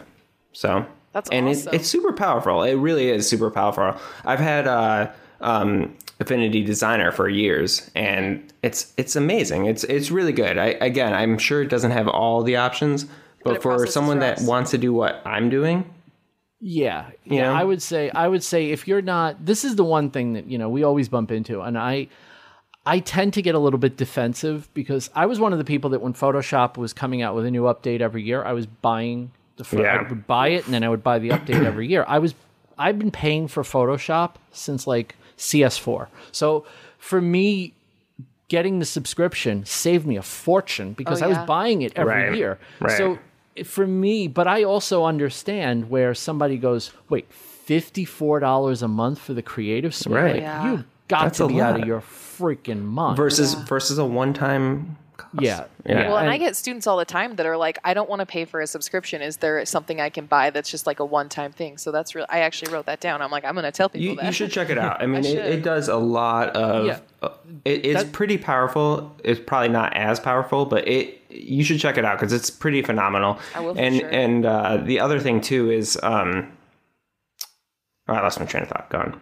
there's another there's another app that I actually so I was diametrically opposed to getting into Lightroom again because I mm-hmm. hate Lightroom. Like I despise it, do? right? Well, so check it out. So I was like, I am going to use everything that's not Lightroom. So I got my hands on Luminar from Skylum. Uh-huh. Oh yeah, yeah. It's absolutely freaking fantastic Yeah. for processing raw. It's unbelievable. It's so good. I've heard of right? that. Yeah. Then at work, I'm like, oh no, I have to use Lightroom at work because we have the I have the Creative Suite. They pay for me to have the Creative Suite, the Creative Cloud. So I'm like, all right. I grudgingly started using Lightroom, and now it's like, nah, I don't even use Luminar anymore. Like I'm all about Lightroom. I, I load Do you it love it now? I I not only love it, uh, it's it's like my bay. Like Yeah. I, I load up Lightroom, and what I love about, and I know I'm I'm not a Lightroom classic guy.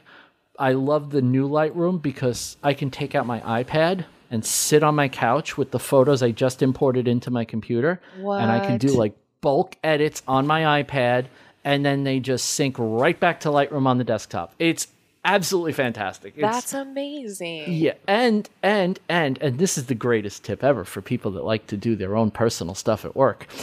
The new version of Lightroom has a web app. so you can do your Lightroom with your catalog and your photos on another computer as long as it has a web browser. And That's cool. So you're great. talking about Lightroom, like the cloud-based photo service. Yes. That's I Yes. have never ever used that ever in my life, and that sounds amazing to get to like Yeah. edit photos like on my couch. just I sit there on my couch a lot of in fact in Nevada I did not bring my Surface Pro which is my pretty much my go-to computer for everything. I remember you talking about this, Vincent. Yeah. Yeah, I brought my iPad with me. Everything I did when I was in Nevada for four days, I did with my iPad. I, I shot everything on my phone. I had the adapter to plug it into my iPad. I edited everything in Lightroom, and I published using Later, which is an Instagram publishing app. Oh, wow. I did not. I did not bring Yeah. a computer with me, and it is just tr- it's It's I- awesome. my wife told me I use the word transformative too much, and she's probably right, but it's transformative. It is absolutely transformative because you take your stuff with you and you don't have to think about it. It is absolutely fa- it's something you probably and here's what here's what I would recommend. If you've not used it so far, create a couple of albums and do a couple of imports into the new Lightroom. I'm you don't have to bring it right every now. yeah, you don't have to bring everything in, Yeah. but you can bring some of your stuff in. You're gonna. I'm telling you, I know you use Lightroom Classic. yeah. You're gonna be so freaking annoyed at how how it almost feels like it's scaled down. Really? Yeah, they really did. they made it for dummies. But Okay. one of the things I like about it is that they made it for dummies. Yeah. Like, Right. I, I'm looking at it. It's weird because I look at things now more from a kind of a commercial production environment than I did from like a hobbyist photographer environment. And it's like I need to bang these out. Let's go. Let's go. Let's go. And I do like the idea of just being able to load up a web browser. The other nice thing is at work. I do work at work. I can sign into the same Lightroom photos on my iPad for my work account. So I don't have to transfer everything to an external hard drive, bring the hard drive home, plug it into my computer, import all the photos, and start working on them Oh, again. wow. All the editing, all your what they used to call recipes. I don't think they call them that anymore, even. Um, but all your editing, all the stuff you change in your edits, Presets. yeah, well, everything. Yeah. They, You can some presets still work, like the stuff you download. Some of those preset kits that people sell. Yeah. Some of them still work. It's it's um, a lot of people. I know we have a couple of photographers, including Dave and Ant, that are listening to this, going, "I hate that damn thing." I, I know. I, I don't blame you. I don't blame you for hating it. I freaking love it. I because it just make it enables me to just take my work everywhere and not have to think about it. So. Yeah, Yeah, I'm gonna give that a actually go. That's amazing. Oh, it, it's worth a look. Let me give you one more. This is like the bottom of the barrel, but it, uh, for a free, completely free software, Uh-huh. Paint.net. Paint.net. I think my husband uses that to make Yeah, like it, really it, I mean, it is. gifs. It is. It is a free uh, download, and they upload and stuff. I mean, they update it and stuff like that. But it's completely free, and it has a lot of features that the better better softwares have. Again, not that great if you're comparing it, you know, side by side to Lightroom.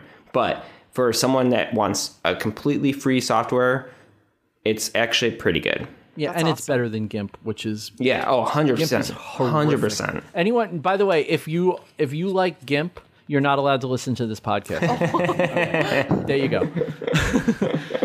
All right, Tabitha, what else you got? Well, okay. So my, I mean, aside from like editing, is just getting your light, just nailing your light. I think. Um, so primarily, I get like I would say ninety nine percent of the photos I take are taken with sunlight. They're taken through a window in my kitchen, through my big back door window, and I have this really thin IKEA white curtain. It cost me $10. It's just like a really thin piece of fabric that breaks up the light. So basically what happens is if you're getting light that's pouring directly in, that's going to be really hard light to work with because it's going to create really harsh, really dramatic shadows and it's going to make everything super super bright, but it's not bad light if you can diffuse it. And so I would recommend getting a white sheet or piece of tracing paper or tissue paper that's white um, and putting that up between your setup and where that hot sunlight's coming in, the sunlight that your cat wants to lay in, that beam, just diffusing it with a piece of white. I mean, even a paper towel would break it up, and it's just going to it's going to create this beautiful soft kind of lighting that helps fill in a scene. It makes your shadows really, really um, soft and blurred and diffused, and it will just make your photos look a lot better without sacrificing, you know, the brightness that you're probably looking for when you're shooting at home.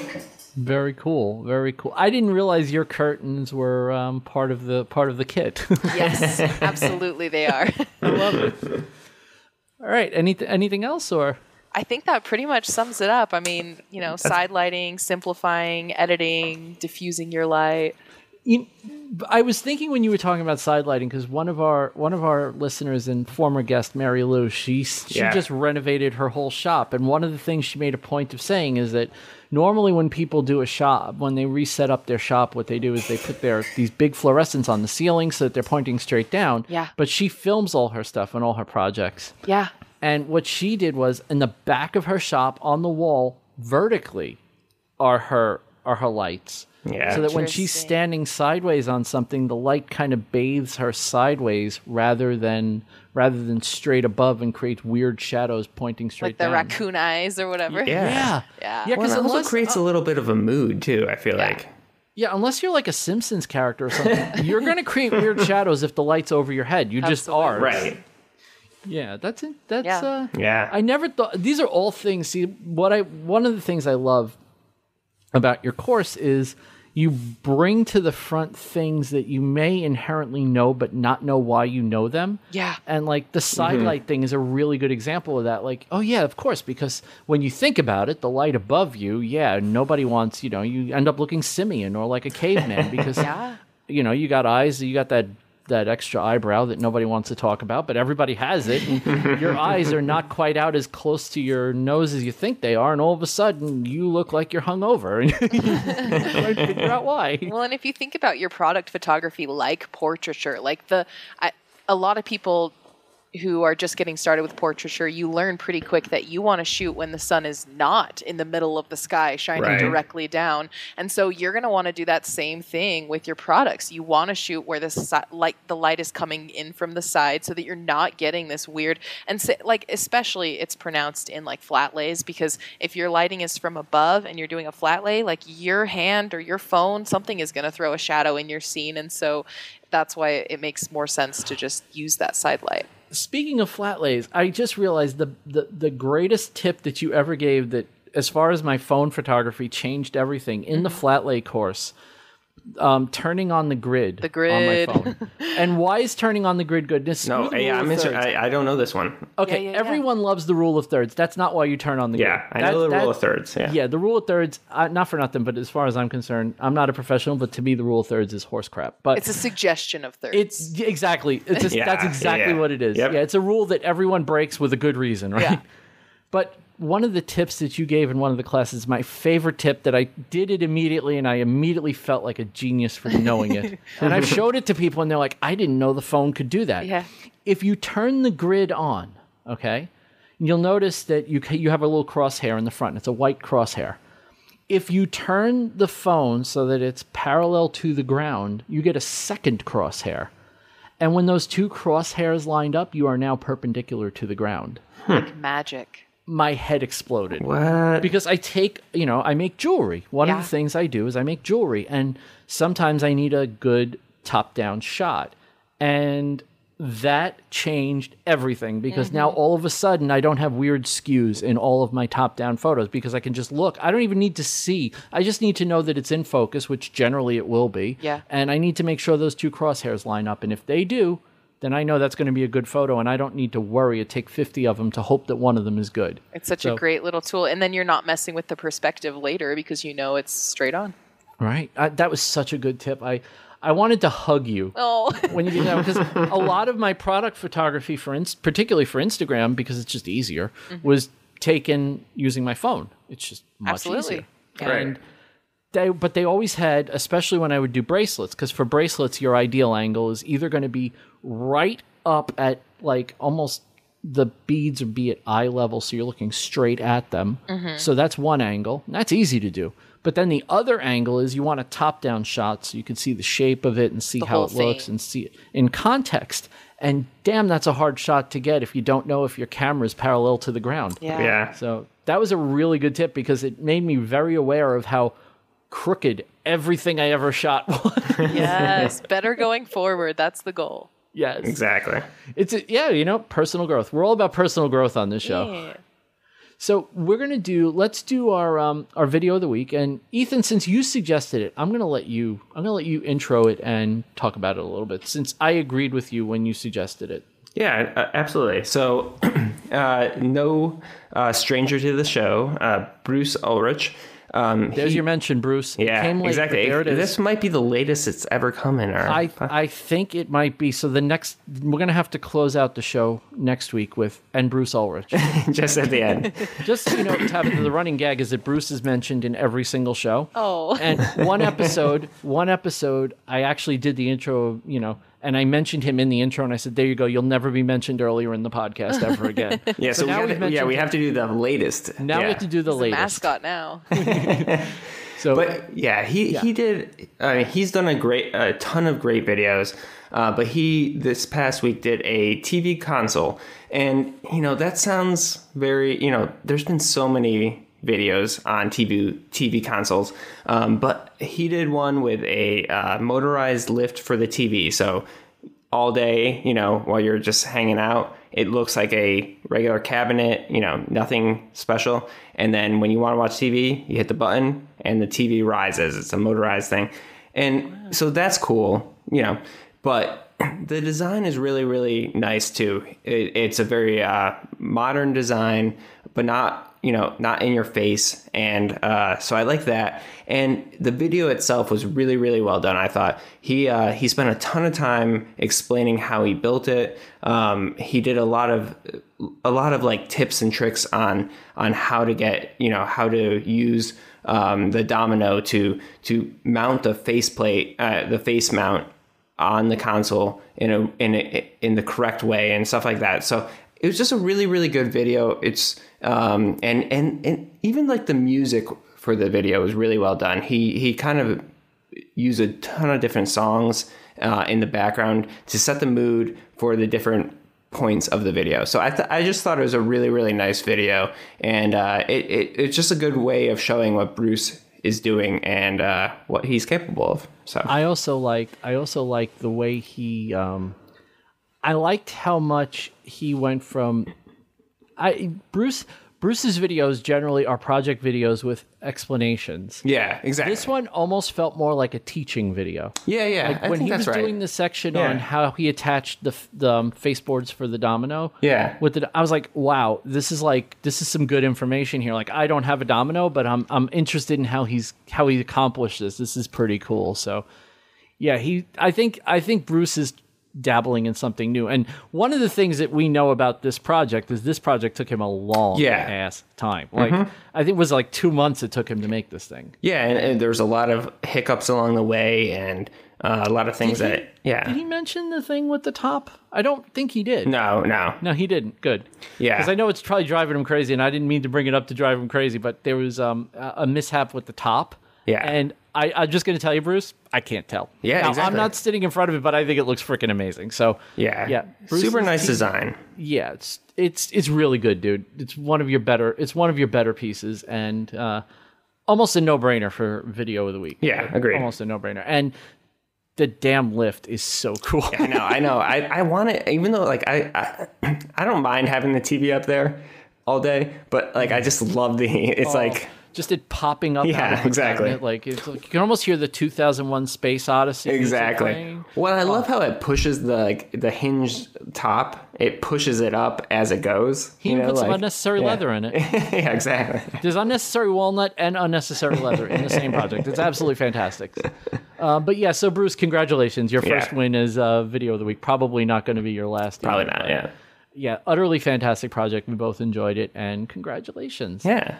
So, as is typically tradition when we have a guest, we always let our guest do their thing of the week first. So, Tabitha, you're up. All right. Well, so I'm really big into houseplants. I have a lot of houseplants, and I found an app called Terrarium where you can have virtual houseplants. So I'm just going to add more houseplants to my houseplants. It's super like it's a chill app. You just like tap the plants and they create oxygen, and then you can use oxygen to buy more plants. And it's just like very circular and like calming.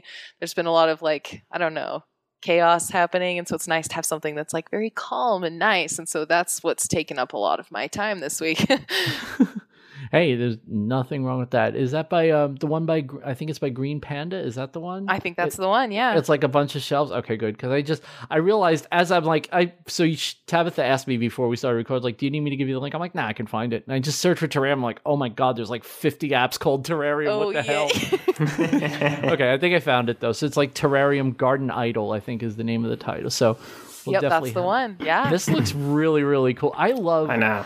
There's something, and I'm not an illustrator. I like Adobe Illustrator. I use it every day, but I'm not an illustrator. But there's something about this art style that they're using in this app that just, I just love that flat. it's very simple Yes, Yeah. this minimal flat art style that everyone's doing in everything now. It just brings me so much joy. I love it. I um, maybe I'm just boring and I like flat stuff, but it just looks so damn cool yeah i love it cool this is this is a good one i think everybody could probably use a little something to chill to yeah so you love houseplants do you are you able to keep them alive because I can't. yeah. most of them the ones i don't keep alive I, they just disappear so yeah. mysteriously they become fertilizer for the ones that don't die Right. Right. cool Ethan, you want to do your uh, thing of the week? Yeah, mine will be quick. Um, so this one was amazing. I've talked about his channel, but this is actually a collaboration.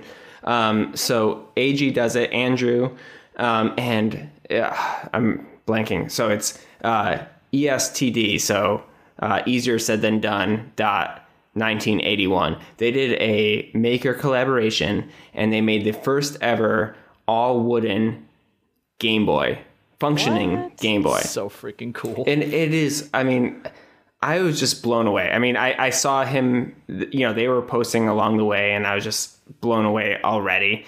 But this thing is absolutely insane. I don't know the dimensions but it's probably about four feet tall you know three feet wide. cool. huge. And it's it's all wood. And then and then andrew wired the entire thing to function as a functioning mm-hmm. game boy. Wow. Mm-hmm. yeah, it's absolutely crazy. And uh, yeah, they they actually they they did win the uh, They won, right? Yeah, they won the collaboration um, challenge, and they should have. And it's just cool. And the other thing though is Andrew is amazing at his cinematography. Like, Mm-hmm. I mean, he posted it on uh, YouTube, and that was his first post on YouTube ever. But if this guy ever like really doubles down on YouTube and makes like full length videos and stuff like that, he's going to take over because his his editing, his photography, videography, everything is so crazy that it's it, it's just I, I love it everything. So uh, it was definitely an easy pick for my uh, thing of the week. So It's funny. It's the first retro gaming pick that's ever happened on this show that I didn't pick. yeah, no, exactly right. But it's so rewarding. Yeah, and everyone should check it out because. It, but it's also again, even if you're not into that, which I don't even think I I'm that into. Which, to your point, Vincent, is this, that's probably why it's the first one that I picked that you haven't. is his his videography is just so He's Really fantastic. good at, he's really good at shooting, and the, the, honestly, the scale. It's Yeah. really just the the ridiculousness of the Right. project is what really just drives it home. It's a fantastic project. You know Yeah. who's been posting a lot about it? Um, Hesitant Hand- Handyman. yeah, yeah, yeah. He's been posting about it constantly. So I found out about it through him. Actually, that's how I found. It. Oh, really? Yeah, yeah. Yeah. It's it's a really good. Well, uh, and uh, yeah, maybe I shouldn't say this, but so I, I was like, this is a David Picciuto. Like, he, would love this project because he, you know, he does the, he's done the wooden uh, um, Nintendo. the wooden NES. Yeah, he did yeah, NES. wood. And so I, I just took the chance because again, I hate annoying him. You know, like I just Mm-hmm. feel like I'm always annoying. But I took the chance. I was like, sent him the post, and I was like, I, you know, I don't usually do this, but I just feel like you'd be into this, and and you got to see what these guys are doing. And he sent back a message uh, the next morning, being like, "This period is period awesome period. Thank you." And I was like, I was like, "Thank yeah, that's awesome," because he sh- he needs to see that kind of thing. So. Well, I have a funny feeling that. Um, oh wait, when did you send it to him? Uh, I sent it uh, Friday night, maybe. Yes, excellent. Yeah. So you may end up getting a mention on uh, making it this week. Well, I, I hope I don't get a mention. I hope that Andrew and uh, oh, he'll mention Andrew, but you'll get a mention for having sent it. to uh, him. it, it- it is totally up his alley. And even if I don't, it's worth it. It was awesome. So Absolutely fantastic. Um, I will have the link to that in the show notes. Um, that's that's kind of yeah another no brainer pick. yep. All right, I got to take you back. I got to take you back for mine. I can take you all the way back to um, when I was eight years old, which is 1984, and I'm pretty sure neither one of you were born at that point. I, I was born in '84. So no, you weren't. Stop. no, I, no, I, I was actually born in No. 1984. Yeah. Yeah. Oh wow, that's so bizarre. Yeah. I don't. I never ask a lady her age, but Tabitha, I'm pretty sure you weren't born. In No, I wasn't. No, yeah. 1984, Mattel came out with a line of toys that um, kind of changed the face of toys forever. Um, a little line of toys called the Masters of the Universe. And the Masters of the Universe toys were literally, as long as they existed, up until probably the last year of their existence, were the number one selling toys in the United States. Um, I think the last line came out in 1988 or 87, so they had like three or four years. They had one of the most successful animated shows ever. And if you were a, a young boy of my age at that time, you had Masters of the Universe toys. You just did. It was almost a requirement. You if you didn't have them, you would get beat up for not having them. So I was obsessed with Masters of the Universe. It was for me. It was Masters of the Masters of the Universe, GI Joe, and Transformers. Like that was my life when I was a kid. And the Masters of the Universe, the one thing I always wanted was He Man's sword. Welp, there's a guy, and I had never heard of this guy before, but there's a guy on YouTube named Michael Cthulhu. And Michael Cthulhu, the same as the sea creature, um, I swear to you, he's the most interesting human on the planet. And he creates large swords based on geek swords. so he's done um, the sword from one of the swords from The Legend of Zelda. He's done a whole bunch of them. And somehow YouTube, in its infinite wisdom, decided on Saturday night at 11 o'clock that it was going to suggest to me that I watch a Michael Cthulhu video. And I'm like, I don't know who this shaggy haired, crazy looking dude is. And it was He Man's Power Sword. it's an hour and 20 minutes long. It's not a short video, but it's the process from bar steel to finished product.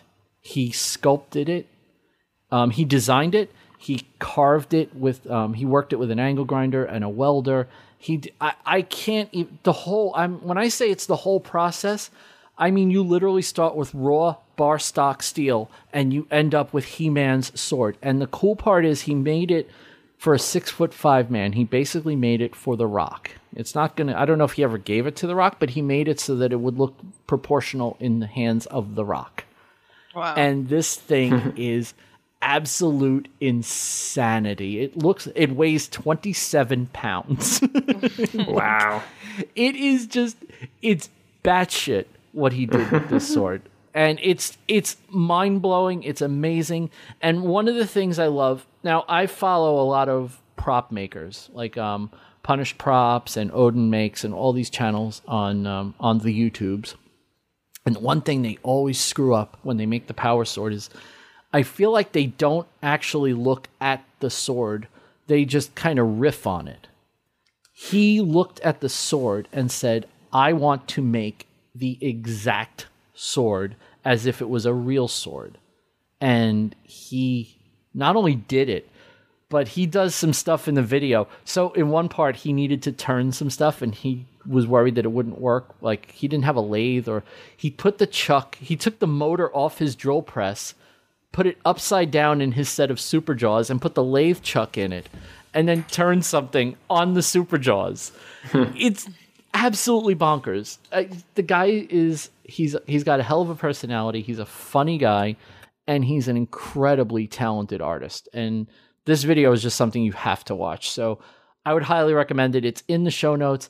If you were a fan of the Masters of the Universe growing up, this video will make you smile because he goes to great pains to make sure that the sword looks authentic. And that's something that people come close, but they don't nail it. He nails it. So there you go. That's my thing of the week. And That's amazing. it's a total geek pick, but you know, we're allowed. We're allowed to be geeky every now and. I mean, b- hell, Most both of, of our us picks are, are, kind.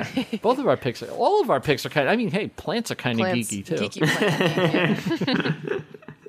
So uh, we're gonna we're gonna end it. I'm I'm kind of sad this is over. I know. This was a really fun one. Yeah. Thank you, Tabitha. Tabitha. I, I and I'm you know I'll say it again. I really appreciate you coming on. I really appreciate you bringing as much to the table as you did. I was not I was not expecting you to bring so much. I'm not I'm just floored and I am so appreciative that you decided to bring your many talents to our audience and I have recommended. I, I thought I made it a thing of the week. I thought I made your classes a thing of the week once. I know we've mentioned your classes. Oh, on so this many show times. Oh. many many times. Yeah. I, I Wow. swear I've mentioned you, and in fact, in that that group that I was telling you about earlier, Yeah. I've probably mentioned you about Yeah. thirty times. I'm not Oh. exaggerating. People know your name; they've never taken your course. Because your course just I'm telling you that's how much it that's how much it meant to me and it meant even more to me that you came on the show and you shared so much great information that's going to it's definitely going to help a lot of people out because Aw. there's a lot of people that love doing it Yeah. love doing the making part, but just are a little bit lost when it comes to the photography end of it. Right. So it really is great to have someone who knows their stuff that can impart some wisdom on people. So we really, really do appreciate that. Well, and thank, you so much, for coming on. Thank you. Thanks for reaching out and like, you know, inviting me onto your podcast. This is so awesome. I really Oh, I- appreciate it too. You, you know, it's funny because when when I we didn't get an an, an answer initially, I'm like, oh, okay, maybe she's just not into Oh. the idea of being on a podcast. And then I swear to you, the day you sent me the email, I was like, I'm so sorry, you know, with things going on. I said to Ethan, I'm like, dude, Tabitha, Tabitha, said yes. Tabitha. Oh, so excited. I felt so bad. I'm like, maybe he still wants to. I don't know. I, Oh, yeah, I just my inbox is a yeah. Oh, I can I can only I can only imagine what your inbox must look. Like. I know what mine looks like, and I'm pretty sure mine is nowhere near as bad. As so, um, it- we will have all the links for um, Tabitha's stuff in the show notes. Um, I highly, highly, highly recommend take her classes on Skillshare because if you learned a lot listening to this episode, you're going to learn even more taking her classes on Skillshare. I promise you. There's there's nuggets of wisdom. I know you're going to look at it and see cookies and donuts and be a little bit scared, but just learn. and hungry. Yeah, And yeah, hungry, oh yeah. god, every oh, the cookie video. The I was so wanted cookies after the cookie video. In fact, thinking about it right now, there's some chocolate chip cookies in my kitchen which are going to absolutely crush after this. Um, but thank you so much for coming on, and um, hopefully, hopefully one day down the road we'll get you to come back on again, and maybe uh, a whole bunch of new stuff to tell everybody Sounds good to me. You know, when you're a famous photographer, you know, you can come on and you can, you know, we can be like, oh yeah, remember that time before you were super duper famous? You were on our podcast when we were just, we were all just like a little podcast. Just having a good were- time. Yeah, you were teaching Skillshare, and you know, now you got your own exhibits at the Met, and you know, Oh, that we're still Yes. podcasters. Uh, that's going to do it this week. Um, everything will be in the show notes. Uh, Tabitha's links for her website, her Instagram, which is a great follow. If you're not already following it, you should be. And uh, that's going to do it. We will be back again next week. I don't think we have a guest, but you never know. Sometimes we don't think we're going to have a guest, and then somewhere down the road we get a guest. So it may be a guest, it may just be Ethan and I. But either way, we will be back next week. Have a great week, everybody.